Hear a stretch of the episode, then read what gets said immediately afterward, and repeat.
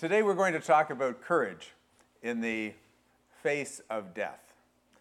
And I am I have struggled in the preparation of this message between that just what you saw there in terms of like looking each other in the eye and saying, yeah, like this life is brief. As uh, someone has said before me, uh, if you're over 30, look at the person next to you. Uh, that's as good as they're going to look. Um, it's all downhill from there. Um, and there, so there's a certain um, there's a certain humor and a certain sort of uh, just camaraderie in this subject, and yet all of us that have lived any length of time, we have been touched personally by great loss in death, and there's nothing humorous, there's nothing funny about that. It is, it, it is a cold, hard reality of our lives. Um, my first sort of big hit with it, somehow when it's your like really older folks that have lived a full life, when they when they leave this world, it's kind of easier. It's not as traumatic for us. Um, some of us have had one parent that died very young, and the other parent that died at a, at a you know a ripe old age. And um, I can tell you, for me, um, my dad died when he was 49. I can tell you exactly the date. I can tell you where I was when I heard the news. I can tell you everything about that. Okay? My mom went to be with the Lord when she was 88. Okay? I, I like I know it was kind of about sort of five or six years ago, and I know kind of when it was, but I can't tell you the exact date. Uh, maybe I should be able to, but I can't. Um, it, it just wasn't the same sort of trauma because she had lived a full life and it was, it was her time and it was, it was okay. But all of, I think most of us have experienced these, the, the, the sort of the shocking ones that are a huge loss, and then the ones that are, um, that are kind of in the normal um, cycle of life, and we are uh, more okay with that. We sorrow, but not uh, to the same degree. Today I'm going to look at some people in the Bible and some people not in the Bible. Uh, and I'm going to try to uh, learn from these different ones or extract from these different ones some lessons and some things that can help us in terms of perspective on this, on this subject. So I'll start with um, we're going to spend some time with uh, Esther, who that's a, a, book of the Bible and a story in the Bible about a, uh, a very amazing young lady. Um, but prior to Esther, a little bit earlier, um, but in the same area of the world and during the same sort of set of kingdoms, was a man named Daniel. And Daniel was a man that faced death with absolute confidence. One of the stories that, if we were raised in any sort of a Christian environment, for sure we learned the story of Daniel in the lion's den. What we often get wrong in that story, especially in children's books, is they tend to often show sort of a 25 year old or a 18 year old as being the Daniel in the lion's den.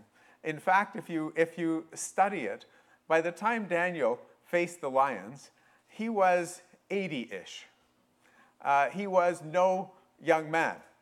Um, but he had lived a life where he had faced trauma, faced difficulty, faced different kingdoms, different rulers, and where you could look at a king the wrong way and you would be toast. And he had lived in that environment and honored God in that environment with great uh, courage. Very recently, a man named John uh, his name is John Sagarian, and he is Lebanese. He and another fellow named Eli, the two of them had gone uh, to Sudan, and they were there um, basically teaching and instructing uh, young uh, leaders in uh, sort of young youth workers and those that were, are uh, uh, wanting to teach the gospel. Um, and they were there teaching them how to communicate God's love, how to communicate the truth of the Word of God. Um, and while they were there, uh, the, there was a coup in the government. Uh, you can read this story in Christianity Today. And uh, John and Ellie found themselves stranded uh, and three or four hundred miles uh, from the airport. Their flights were canceled. They didn't know what was going to happen. And uh, many of us in the Youth for Christ, the Global Youth for Christ family, um, we were praying for them.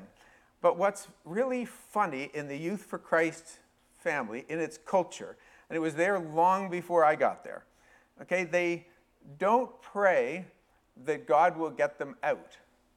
They pray that God will use them and give them courage in the face of the circumstances that they are in because the, the, in the culture of Youth for Christ, they have long learned over through years and years of those that have gone before us that when a crisis happens, God is up to stuff. He is doing things. He is opening doors. He is preparing ways, and, and, and new things are happening. And to just be in tune with that is amazing. And so John and Ellie um, were found themselves in a situation far from the airport, but where in a almost totally Muslim country, suddenly uh, there were no restrictions uh, in terms of uh, holding rallies and events because everybody was distracted by this coup. Uh, and so they were able to hold a, uh, some large rallies, and tons of folks, terribly upset and distraught, came. And uh, um, at least a thousand folks um, brightly accepted Christ uh, as their Savior during that uh, event. Um, and as you, as you see that, you just you say, yes, that's, that's courage. Now, to, to give you a little more on that, John Segarian, who is a very good friend of mine, his wife went to be with the Lord 10 years ago. She, she died of cancer. So John is about my age. Oh, he's older. He's about 10 years older than I am. His wife is already in heaven. And so John is absolutely fearless. Like, he's good to go anytime. So, John will go into crazy places and stuff where it's, it's quite risky. And it's like the Apostle Paul says, where I, he'd already died. So, like, it was okay. He was good wherever he went. Along with him was a younger gentleman named Ellie, and Ellie has been married for about six months. Um, so back in Lebanon was a delightful young lady named Joy that uh, didn't have quite the same perspective that John had in terms of uh, them actually getting out of there. Um, but by God's grace, they did, and the couple is reunited and so on. But there's, there's a couple of Daniel with the lion's den, John and Ellie over there in Lebanon, and facing death and having the uh, courage to stand for God uh, during those times. Now, we're going to get to Esther. So turn to Esther chapter. I'm just going to read one little section um, in Esther. It's in the fourth chapter. But I'll tell you a little bit while you're kind of turning to it in your Bibles. Um, so, the, the king that was on the throne when Daniel was thrown in the lion's den. It says in our Bibles his name was Darius or Darius. That's actually kind of a name sort of like Caesar. There's a bunch of them. Um, and the one that was at the time was probably Cyrus or Cyrus the Great. Um, and he died in about 530 BC. Now remember, for those of you that aren't into history, because it's BC, the numbers actually go down as you go forward, right? So 530 BC, uh, Daniel's uh, experiencing somewhere before that. So let's say maybe 525 or something. Daniel's experiencing the lion's den experience, okay? Um, quite a bit later, you have the book of Esther. And this is probably the, the story takes place probably around 475 BC. So, kind of 50 years later, say then, when, uh, when Daniel was around. And a funny thing, an amazing thing, Esther is the only book in the Bible that never mentions God. That's pretty, that's pretty cool. we've, got a, we've got a granddaughter named Trinity, and she gets a big kick out of the fact that the word Trinity is not actually in the Bible. Um, so she likes to say it's a, you know, it's, it's a name for God, but it's not actually in the Bible. Well, Esther is a whole book that is like not only does it not mention God, but as you read Esther, you you see it like avoiding the word God when it, it would logically say God. And it's, it's, so it's like the author is intentionally avoiding the name God. And what seems to be the overriding sort of theme and message in Esther is that God is at work even when, when he is not recognized for being at work and even when life seems crazy and out of control. I won't go into all the details in Esther, but if you read the first few chapters, you find that it was a bizarre time in history. The king had absolute authority, and you even see that they had some role of women and role of men questions that were going on and were raging back in that culture um, so many years uh, before Christ. You'll, you will find uh, least some have found that have studied it, that there's an acrostic um, through the, the book of Esther that actually um, has the name Jehovah uh, in the acrostic, but it's not actually ever mentioned. Even when they fasted and cried, it never says they fasted and prayed. Okay, it says they fasted. And of course, who would they be crying to? But it doesn't actually say that they were crying to the Lord. so, when you, um, oh, what, what's also good to know here is that it was a time when the, the, the children of Israel that were in Babylon, because they were there in captivity, and they probably should have been back in Israel already. There was the first going back under Zerubbabel, and that had happened back at about 535, somewhere back there. Um, the temple was, had been rebuilt. Um, it was completed around 515, and this is taking place sort of when they really should have um, already been back there. There was also some that went back under Ezra and some that went back under Nehemiah, you will remember. But these folks, the, the Israelites that were there in Babylon, they were still there. And what had happened was Esther had become the new queen. I won't go into all that, that part of the story, or you will not get out of here in time for lunch. Um, so Esther has become the, the, new queen, and there is a uh, decree that has gone out because there were many in the kingdom that hated the Jews, but there was one particular person that was leading the charge. Uh, his name was Haman, and a decree had gone out, uh, orchestrated by Haman, that on a certain day, the next March, that all the Jews, it was sort of free for you to kill all the Jews, and any Jews that you killed, you could take their land, you could take their possessions. So it was going to be a horrendous day for the Jews, and they were going to potentially get wiped out. So, um, Esther, meanwhile, is the new queen. She is Jewish, but she's hidden the fact that she's Jewish. And she has a cousin or an uncle, some sort of relative, that adopted her because her mom and dad had died, and his name's Mordecai. And he's got a big role in her life, and he's truly a, a man of faith. But while she's hiding her, he had told her to, but she's hiding the fact that she's a Jew. She's living as the queen, and meanwhile, this threat has gone out. So Mordecai, uh, Mordecai arranges to get a message to Esther about this. And Mordecai wants her to go in and appeal to the king.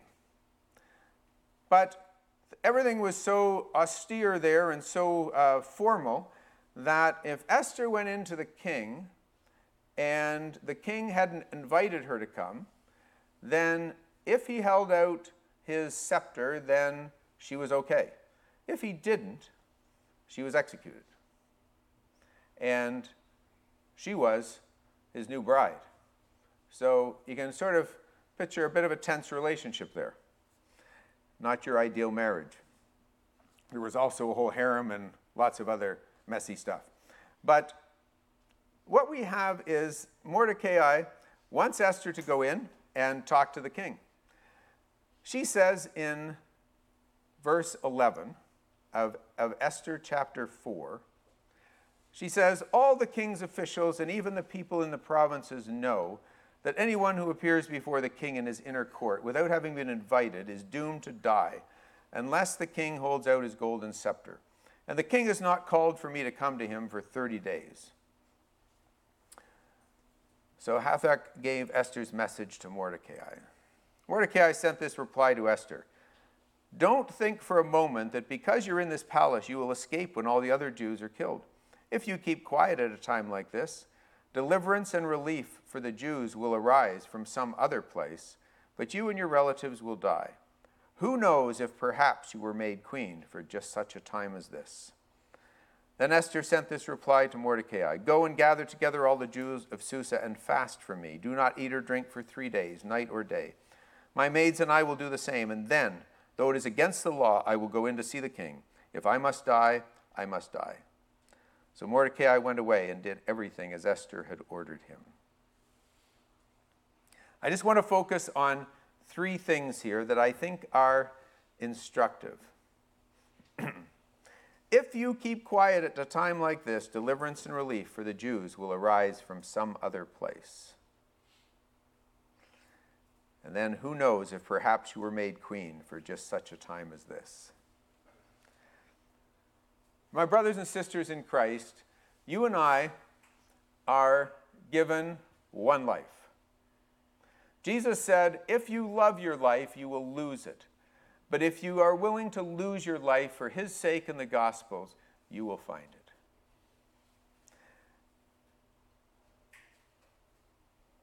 You and I, especially in the West, we have a, we, ha- we almost worship our own lives. We put such a high like value on them and, and just we, we expect that we're going to all live to be a ripe old age and we don't want anything to risk that. We got life insurance, we got home insurance, we got airbags surrounding us when we're driving, we got health care like crazy. We've got so much stuff all oriented around to try to preserve that one life.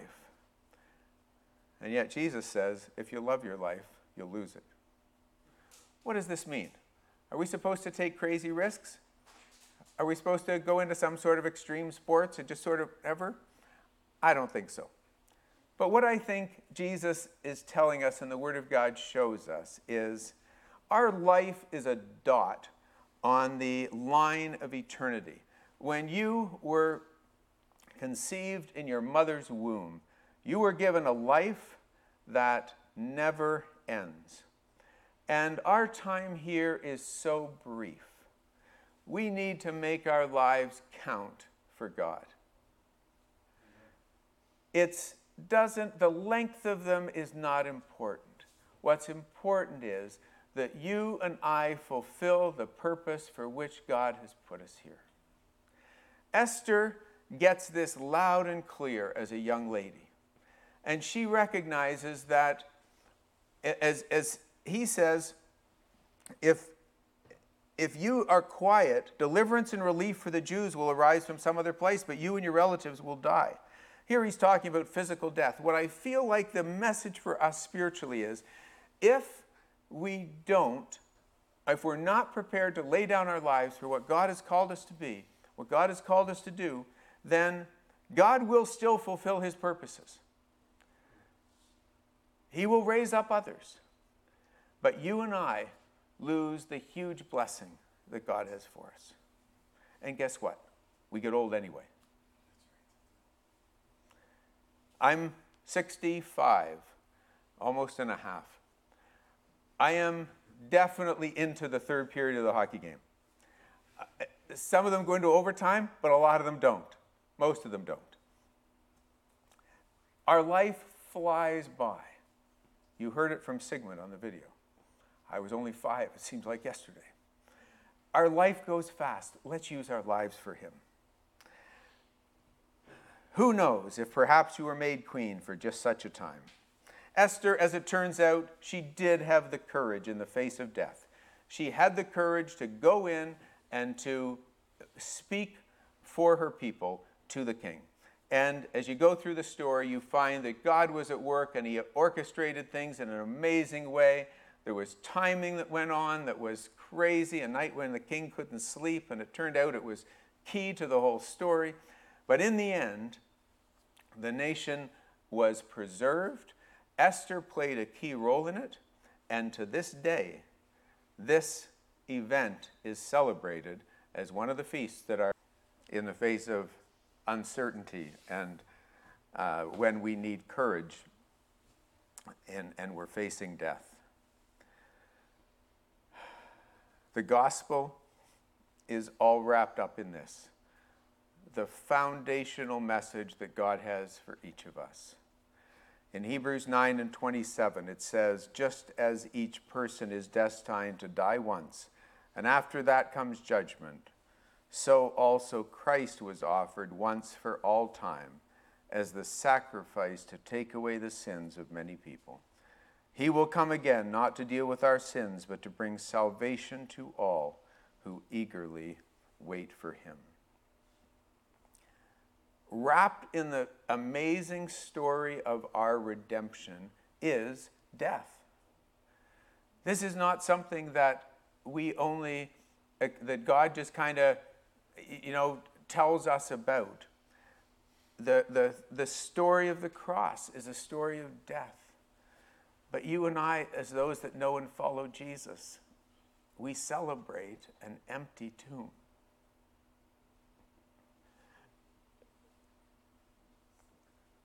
So it's, it's, it's crazy for us. And it's, it's, we sorrow, we hurt, we have risks, we have uncertainties. We, we know that we need courage from the Lord to face these trials. But what we do know is that the Lord Jesus has been victorious himself.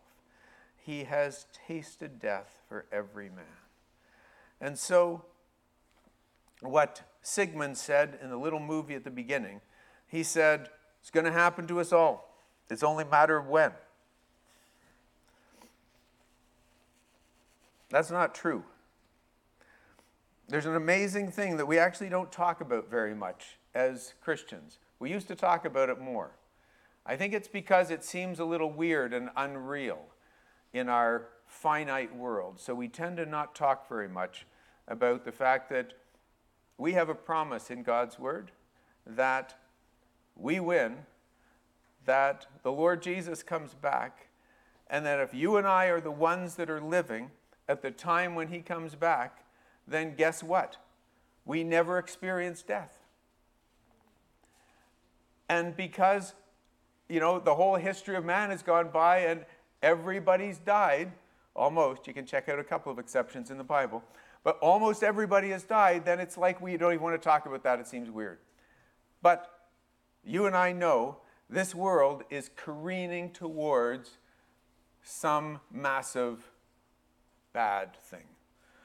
As more and more nations get nuclear, as more and more hatred builds and grows, as the breakdown of our whole world just shudders and shakes, we have in the Word of God the, lay, the, the laying out of how it all happens and how, in the end, Jesus is victorious. But let me read to you why, what's going to happen, and how some of us will never experience death. It's from 1 Thessalonians 4:13. And now, dear brothers and sisters, we want you to know what will happen to the believers who have died, so that you will not grieve like people who have no hope. For since we believe that Jesus died and was raised to life again, we also believe that when Jesus returns, God will bring back with him the believers who have died. We tell you this directly from the Lord. We who are still living when the Lord returns will not meet him ahead of those who have died. For the Lord himself comes down from heaven with a commanding shout, with the voice of the archangel, and with the trumpet call of God. Then, then he lays out in order what will happen. First, the believers who have died will rise from their graves. Then, together with them, we who are still alive and remain on earth will be caught up in the clouds to meet the Lord in the air. Then we will be with the Lord forever. So encourage one another with these words. This is 1 Thessalonians chapter 4. It's there, it's in the Word of God. It is laid out exactly what will happen and in exactly what order. So you and I can rest assured if we do experience death, we won't miss this because the dead in Christ will rise first. So, if you're barely hanging in there, or if you are experience something bad and you end up passing away, guess what? You don't miss anything. Okay? You actually rise first. But you and I, who may well be alive at the time when Christ returns, because it could happen today, when he returns, you and I are caught up together with those that have already gone before, and together we meet the Lord in the air. That is why we do not sorrow or grieve like those that have no hope. We grieve, we hurt. But many of us, I have just recently been to uh, one where there's absolute, a funeral where there's absolute assurance. We know where the person's going, we know where they are. And then another one where there's uncertainty and fear. And the difference is dramatic. And so I would say to each of you here in the room and on live stream if you do not know the Lord Jesus yet as your personal Savior, this is the difference between life and death, what you do with Jesus. You can face death with courage if you know the Lord Jesus as your Savior. Because He has removed the fear, He has removed the sting. He's laid out for us exactly what will happen. But the Word of God does say, as we read in Hebrews, it is appointed unto men once to die, and after death the judgment. And so, if you do not know Jesus as your Savior, then you will face God when you die without having your sins washed away in the blood of Christ. That's not a good place to be. Today, you can know on the authority of God's Word, on what He has written down, that your sins are gone and that death has lost its sting. If you have never trusted Jesus as your Savior, I encourage you to pray to Him right now, where you are. Thank Him for dying for your sins. Tell Him you want to receive Him as your Savior. And you can know that you have eternal life or that you're on your way to heaven. And for those of us that do know and follow Jesus, let me just remind you, as it says in Galatians chapter 2 and verse 20, I am crucified with Christ, nevertheless I live. The Apostle Paul said that. There is a freedom in recognizing that we are dead and that our life is hid with Christ in God. We are, there's a freedom in knowing that our life is but a dot and that the eternity all lies out in front of us and it is with Christ. And so you and I can live our lives with a freedom and with a lack of fear. Paul says in Galatians 2 I am crucified with Christ, nevertheless I live, yet not I, but Christ lives in me. And the life which I now live in the flesh, I live by the faith of the Son of God, who loved me and gave himself for me. So, brothers and sisters, those of you that know and follow Jesus, I finish off today with this last verse, which sort of wraps it all for me. Do you remember those angels after Jesus had risen from the dead? Do you remember what they said? He is not here, he is risen just as he said. Come and see the place where the Lord lay. Because he lives, we live also. Let's pray. Lord Jesus, thank you for the victory that is ours because you won it for us. We hear those words, Lord Jesus, on the cross, as you had taken all of our sins upon yourself and had, had, had been punished for them, and you were able to declare, It is finished. You were able to lay down your life and then take it again. That declaration, He is not here, He is risen, shows us that you have won the victory over death. And so, Lord Jesus, we rejoice today. We are aging. Many of us are sick. We've got those among us of our loved ones, those in this fellowship that have cancer, that have different eh, ailments that are, that are threatening their very lives. But we know, Lord Jesus, that our victory is in you. And we rejoice in that together. We sorrow, but not as others that have no hope. So, Lord Jesus, we pray that you would give us the, a fresh view of this today and of the imminence of your coming, that you are coming soon, Lord Jesus. And we would say, Amen, even so, come, Lord Jesus. We long for the day, Lord Jesus, when we will be with you. We long for the day when you will have your rightful place here in all the earth. But Lord Jesus, until that time, may we have boldness, may we have courage to fulfill the role that you have for us